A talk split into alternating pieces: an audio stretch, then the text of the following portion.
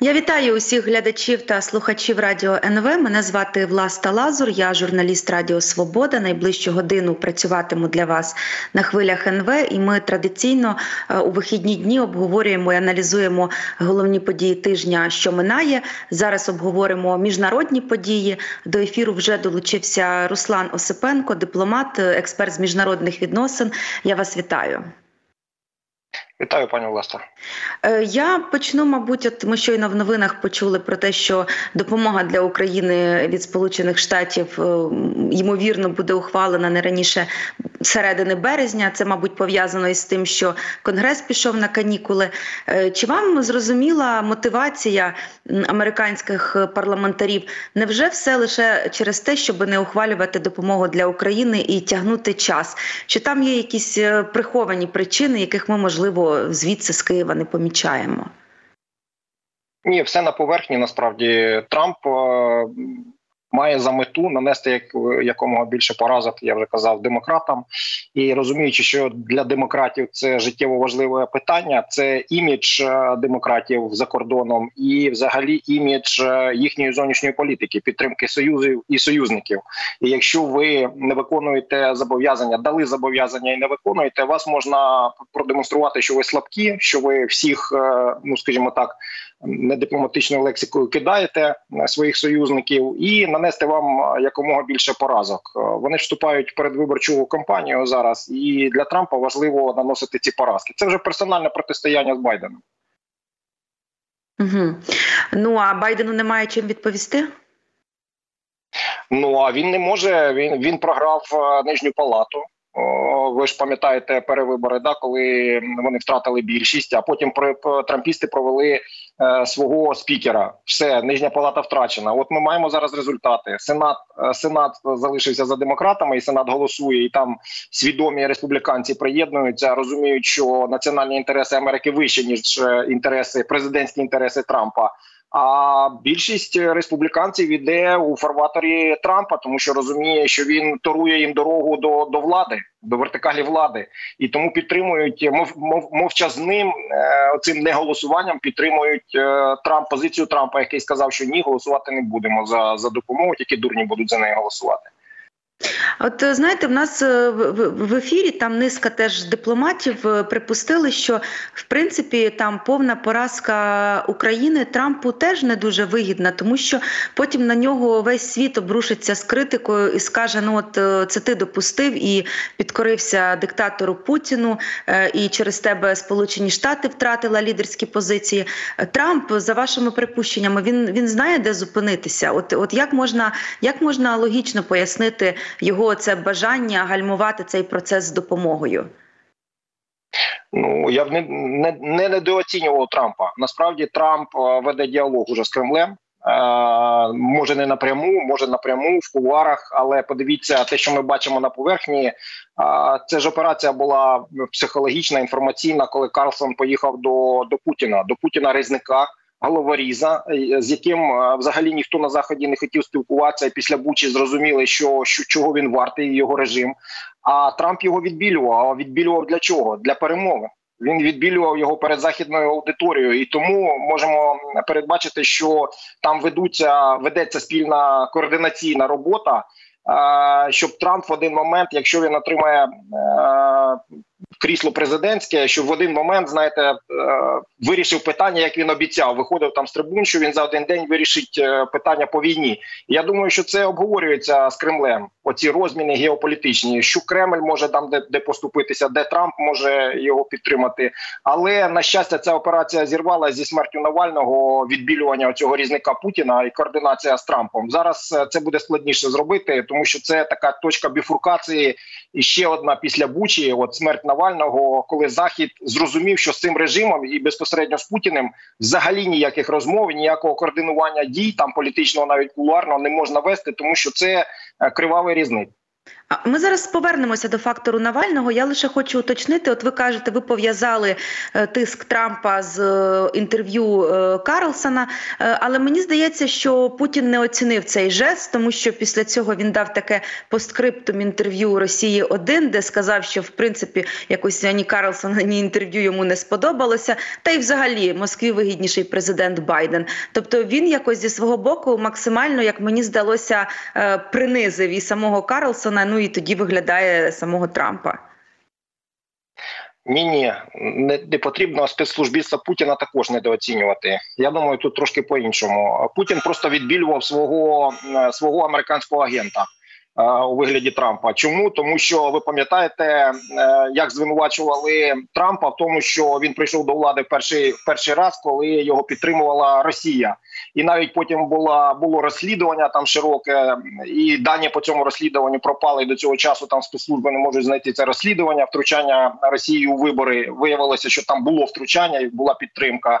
Так, от е, Путін для того, щоб е, на Трампа не Е, не тисли, як знаєте, на прямого такого фоловера Путіна. Він сказав: Та що Трамп? Мені краще Байден, тому що Трамп е, не. Це відмивання. Він його приховав просто до до певного часу. Це інструмент Путіна, який він е, відбілює також в свою чергу. Трамп відбілює Путіна, а Путін відбілює Трампа. Цікава точка зору. Ну добре, а повертаючись до Навального, ви сказали, що смерть Навального стала таким е, переломним моментом е, в цій всій історії. А можете детально е, розповісти про своє бачення? Що значить переломним моментом, на що і на кого, в який спосіб, в який термін смерть Навального тепер буде впливати, і як це буде позначатися на тиск тиску на Росію? Е, ну, давайте подивимося, е, які інформаційно-психологічні операції почала вести Росія десь з літа 23-го року. Ви пам'ятаєте там е, бомбардування в різних змі західних, при тому такого ну відомих змі, де Путін казав, що він готовий до перемовин. Там спочатку потихеньку, а потім там дуже голосно, гучно і надзвичайно гучно це вже прозвучало якраз в інтерв'ю Такеру Карлсону напередодні е, оцієї Мюнхенської конференції безпекової, де обговорювати. Мали обговорювати питання, що робити з Росією і з російським режимом, і напередодні, що не менш важливо, Вашингтонського саміту е, НАТО тому що НАТО тут також е, як безпековий інструмент грає важливу роль у е, системі безпеки євразійської. Чи НАТО розшириться, як вважає Росія, за рахунок її безпеки? Вона починала війну для того, щоб НАТО не розширювати, а навпаки його відкинувати за лінію 97-го року. Е, чи воно зупиниться і лишить Україну в сірій зоні, і згодом колись Росія може значить повернутися і забрати собі, коли обставини там геополітичні складуться належним належним чином для неї забрати назад е, Україну. Але після е, оцього випадку з Навальним. Всі зрозуміли, та і Мюнхенська конференція. Я нагадаю, що вона починалася під е, знаменами через діалог до миру.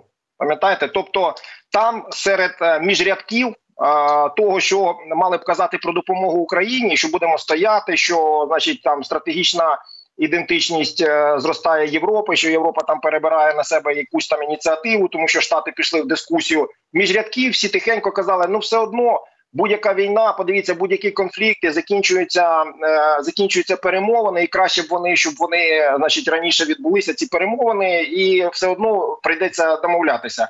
А з ким домовлятися? Домовлятися з відбіленим Путіним, якого відбілювали через Карлсона трампісти. Трампісти його хотіли відбілити, і тоді можна з ним е, розмовляти, тому що зараз у нього руки по лікотю у крові. Як розмовляти з цим диктатором, який вбиває своїх громадян, вбиває на зовнішньому контурі, там силою змінює кордони. Як з ним розмовляти? От його відбілювали для того, щоб порядні люди могли з ним спокійно розмовляти. І на цій конференції, ну я так бачив, що е, такі, знаєте, це не було мейнстрімом, тому що боялися всі казати, що ну не зараз не час. Е, садити Україну за стіл перемовин, тому що конфігурація така, що невигідна це обмін території, а зміна силою кордонів це значить суперечить нормам статуту ООН. Тому е, не час сідати за стіл перемовин, але сідати буде потрібно. От десь приблизно такий акцент був. Зараз, після смерті Навального, все ніякого сідати не буде. Подивіться на заяви, які зробила е, там прем'єрка Данії. Віддати всю артилерію Україні. Рюте заявив досить досить скиглити там про Трампа, що він прийде і змінить політику. Зосередитися на допомозі Україні. Тобто, ключ, ключ, ключовий меседж віддати все і терміново, тому що обіцянки, які не дали, вони надала Європа. Вони не відповідають реаліям чи реальної допомозі, яку ви надали. І от зараз будуть підтягувати реальну допомогу під обіцянки, які давала Європа. Все для Путіна е, він програв надзвичайно серйозні речі. Він психологічно налаштував проти себе остаточно Європу. Європа буде цей режим, е, скажімо так, е, демолиш зробить з цього режиму. розжене, розжене цей режим, і Путін буде відповідати в Гаазі по по перед судом міжнародним. Тобто, все з ними розмовляти не будуть. Ніякі операції психологічні там американці, навіть якщо трампісти там намагатимуться щось там робити, це вже не буде мейнстрімом. Принаймні, європейці не дадуть е, цього зробити. Вони вже будуть ну просто пояснювати, що ви знаєте. Е, це ви там за океаном можете думати, що вони більш-менш е, хороші там в Москві. А ми бачимо тут зовсім по іншому цей режим, який вбиває і своїх громадян, і за межами Росії вбиває громадян. І При тому робить е, все те, що хоче, незважаючи на норми міжнародного права.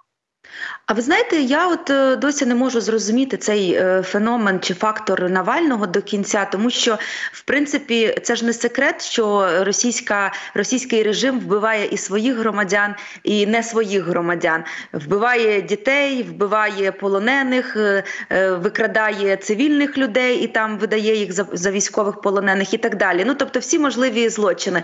Чому саме Навальний спричинив? Е, такий великий інформаційний вибух і появу таких численних заяв, які ви щойно наводили з боку європейських лідерів? Е, все дуже просто. Я спробую пояснити. Це була надія як для опозиційного суспільства всередині Росії, так і для, для Заходу. Навальний це була єдина надія, що на те, що політично Росія може змінитися, е, що Путін все таки схаменеться або передасть владу колись там демократам, або якимось чином е, при послабленні цієї персоналістської вертикалі влади в Росії при Навальний. Е, готовий кандидат, який може прийти, підхопити цю владу і зробити Росію іншою, тобто її трансформ... трансформувати в іншу Росію. І от ця надія як для е, росіян вмерла, так і для заходу вмерла. Все немає опозиції. Опозиція вся знищена. Тобто політичний діалог нема з ким вести. Е, цей режим продемонстрував, що йому плювати на думку заходу. Йому плювати на ну те, що йому плювати на думку внутрішньої аудиторії в Росії, це зрозуміло давно було.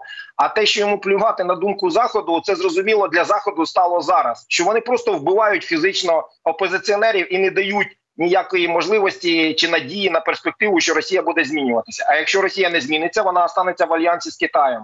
А значить, цей режим є ворожим. І він не збирається змінюватися. Він не зміниться всередині, і він не не збирається змінювати е, себе, скажімо так, в зовнішній політиці, де він веде агресивну війну. Тому цей режим треба кінчати.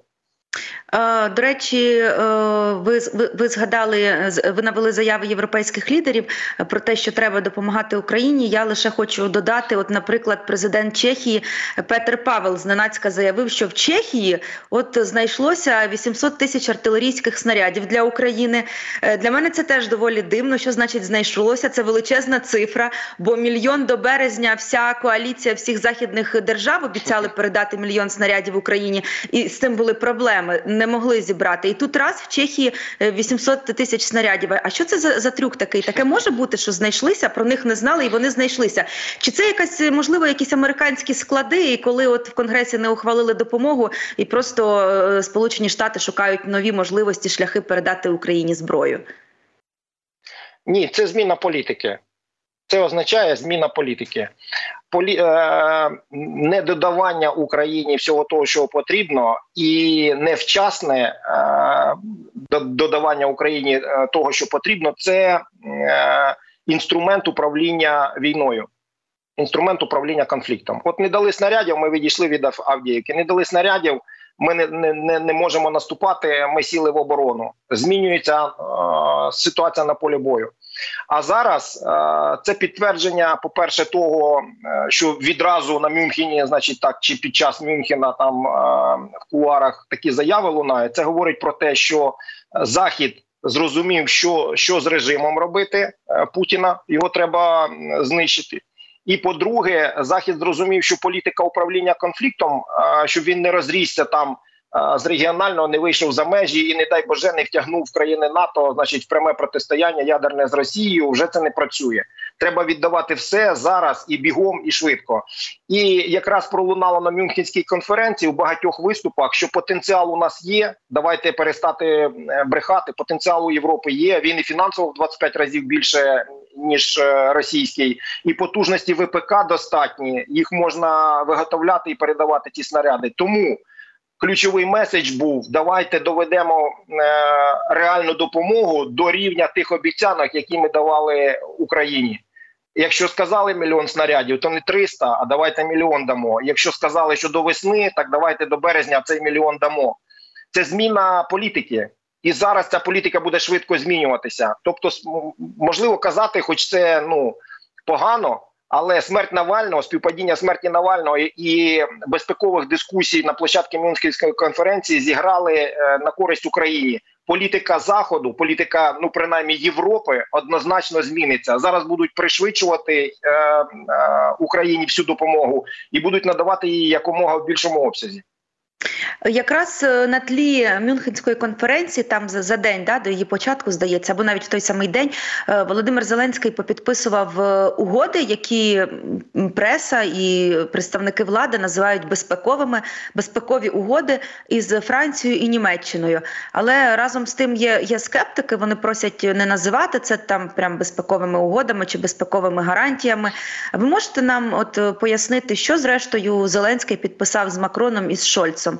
Е, наскільки коректно ці документи називати гарантіями чи безпековими угодами? Чи це просто знаєте підтвердження вже всіх тих дій і намірів, які були озвучені е, урядами е, Німеччини і Франції, що вже було зроблено, і просто це зафіксували на папері, що називається? Саме так і є. Проте все, що сказано і що робиться, його поклали на, на, на папір. Це не гарантії безпеки. Е, давайте будемо чесно. Ну можемо безперечно дипломатично казати, що це краще ніж нічого. Там да що там і допомога Україні. Але якщо почитати зміст, а хай почитають там з Німеччиною підписане. Ми вам будемо допомагати, але наголошуємо, що е, всі там фінансові військові е, надання це буде залежати від Бундестагу. І от так всюди такі знаєте, через кому. Отакі речі, що ну тобто європейці більш е, чесні ніж американці. Американці сказали, що будемо стояти з вами пліч опліч там скільки скільки це потрібно буде, але потім стикнулися з конгресом і все, і вже не стоять е, пліч опліч. Європейці відразу пишуть в угодах, що це оце буде залежати від голосування в Бундестазі. Оце, якщо там буде при таких умовах, оце при таких умовах. Там тобто вони констатували все те, що вони писали там, і реформи туди все вписали і реформування е, наше, що ми будемо продовжувати там е, демократизуватися, реформуватися, рухаючись європейський союз і в НАТО, і допомогу військову, і що з нами стояти будуть. Це не гарантія безпеки. Гарантія безпеки це коли на вас. Е, нападають, то країна прийшла там вас накрила або ядерною парасолькою, або прийшла і з вами воює. Ну допомога допомога військова, що вам дадуть снарядів, і це не гарантія безпеки, це один з елементів безпеки. Е, якщо е, з чого складається безпека? Безпека складається з балансу інтересів і балансу сил. Так, от вони працюють по напрямку баланса баланса сил, тобто підсилювати будуть підсилювати Україну і намагатися послабити Росію, знизити її потенціал для того, щоб у неї не виникало бажання нападати, але е, баланс дисбаланс інтересів лишається. Це екзистенційна війна, і Росія, якщо зможе відновити е, свій потенціал, ну умовно кажучи, да такий конструкт буде. От їй вдалося відновити потенціал. Там неважливо, чи Китай допоміг, чи весь союз у цей персоналістів персоналістських країн, але допомогли відновити потенціал. У неї відразу виникає реваншистський настрій, значить, завоювати далі відхопити там. Якщо відхопили Крим, потім Донбас, потім ще Запорожську, Херсонську, от зупинились, бо сил не вистачає. А тут сили відновили, пішли далі захоплювати те, що можемо захопити. От і все. Е, це ж не гарантує нам те, що вони не прийдуть, е, що в них пропадуть реваншистські настрої, що е, ми опинимося під парасолькою там чи НАТО, чи чи ядерної ядерної країни, наприклад, підпишемо військово-політичний союз, умовно кажучи. От гарантія безпеки, військово-політичний союз з Британією, яка є ядерною державою, де буде одною одною строчкою прописано у разі нападу застосуємо всі сили і засоби, які у нас наявні. Це зрозуміло, що від конвенційної зброї до ядерної зброї Британія готова застосовувати, щоб захищати кордони України. Ну таких гарантій нам ніхто не дасть, тому що ніхто не хоче підставлятися під е, війну, скажімо так, з ядерною державою. І тому просто констатують факт, що ось ми вам будемо продовжувати допомогу, і це вже багато. Це дійсно це дійсно багато, тому що зараз е, ми не тягнемо тривалу війну. У нас не, настільки велика економіка, активна, відкрита, скажімо, гнучка і ефективна для того, щоб ми могли протистояти величезній по потенціалу державі, яка все життя там ця імперія працювала тільки на на, на випуск пушок. Вона ж не на не на випуск масла чи там інфраструктури, покращення інфраструктури в себе працювала. А вона будувала заводи, навіть макаронні фабрики, щоб можна було перейти і виготовляти патрони на цих макаронних фабриках, там чи якісь. Ем, там речі робити в цивільному житті завод за одну хвилину, там умовно кажучи, переходить на на виробництво військової продукції. Тобто, вся економіка Росії була заточена на випуск військової продукції. От зараз ми побачили перехід, швидкий перехід е, економіки Росії, якраз на на військові реки.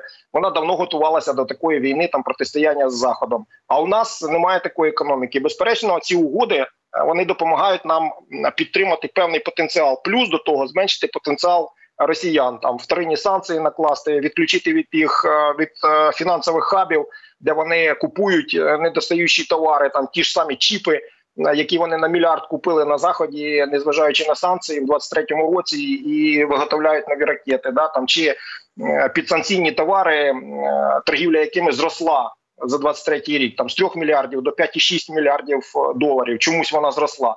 От зараз тільки захід спохватився у грудні місяці 23-го року. Там Байден підписав низку е, указів, е, і відразу ми побачили, що там е, оцей сірий флот танкерів перестав возити нафту. Відключилися банки Китаю, відключилися банки Туреччини, Об'єднаних Арабських Еміратів.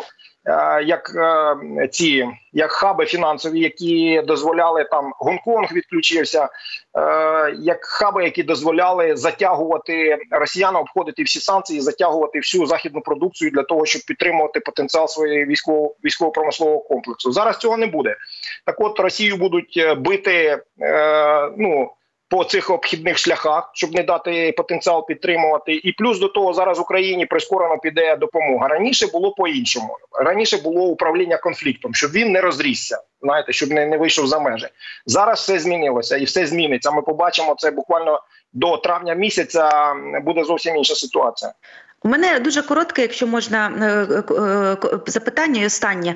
А чи спостерігали ви реакцію, наприклад, не на європейському континенті, а в країнах е, Азії, в країнах глобального півдня, так званого, яка там була реакція на смерть Навального? І взагалі, чи очікуєте ви якихось ну таких, я не кажу там таких прям реакцій, як в Європі і США, от в Китаї, в Індії, ну такого невдоволення стосовно того, що в Росії вбивають опозицію?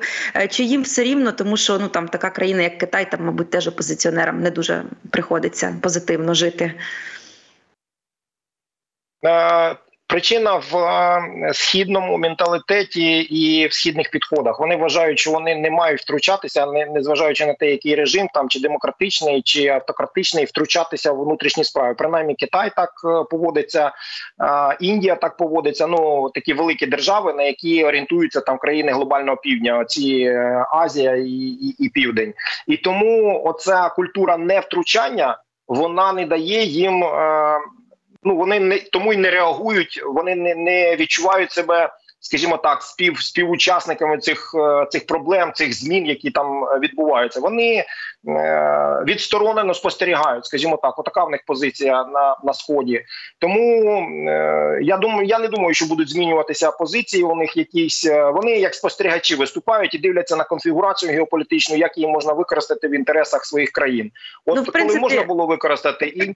Індія брала нафту, незважаючи там на бар'єри, і все, і переробляла там. Китай брав там половину нафти цієї підсанкційної для того, щоб отримати вигоду. Коли їм сказали, що фінансово по банках вдарять, вони почали відмовлятися від цієї нафти. Ну купувати цю нафту і взагалі приймати її. Тому вони діють в власних інтересах. Вони відсторонено дивляться на ці процеси, які відбуваються в Європі. Відсторонено і на війну також дійсно багато хто з них дивиться. Абсолютно. Дякую, дякую дуже. Руслан Осипенко, дипломат, експерт з міжнародних відносин, був на радіо НВ.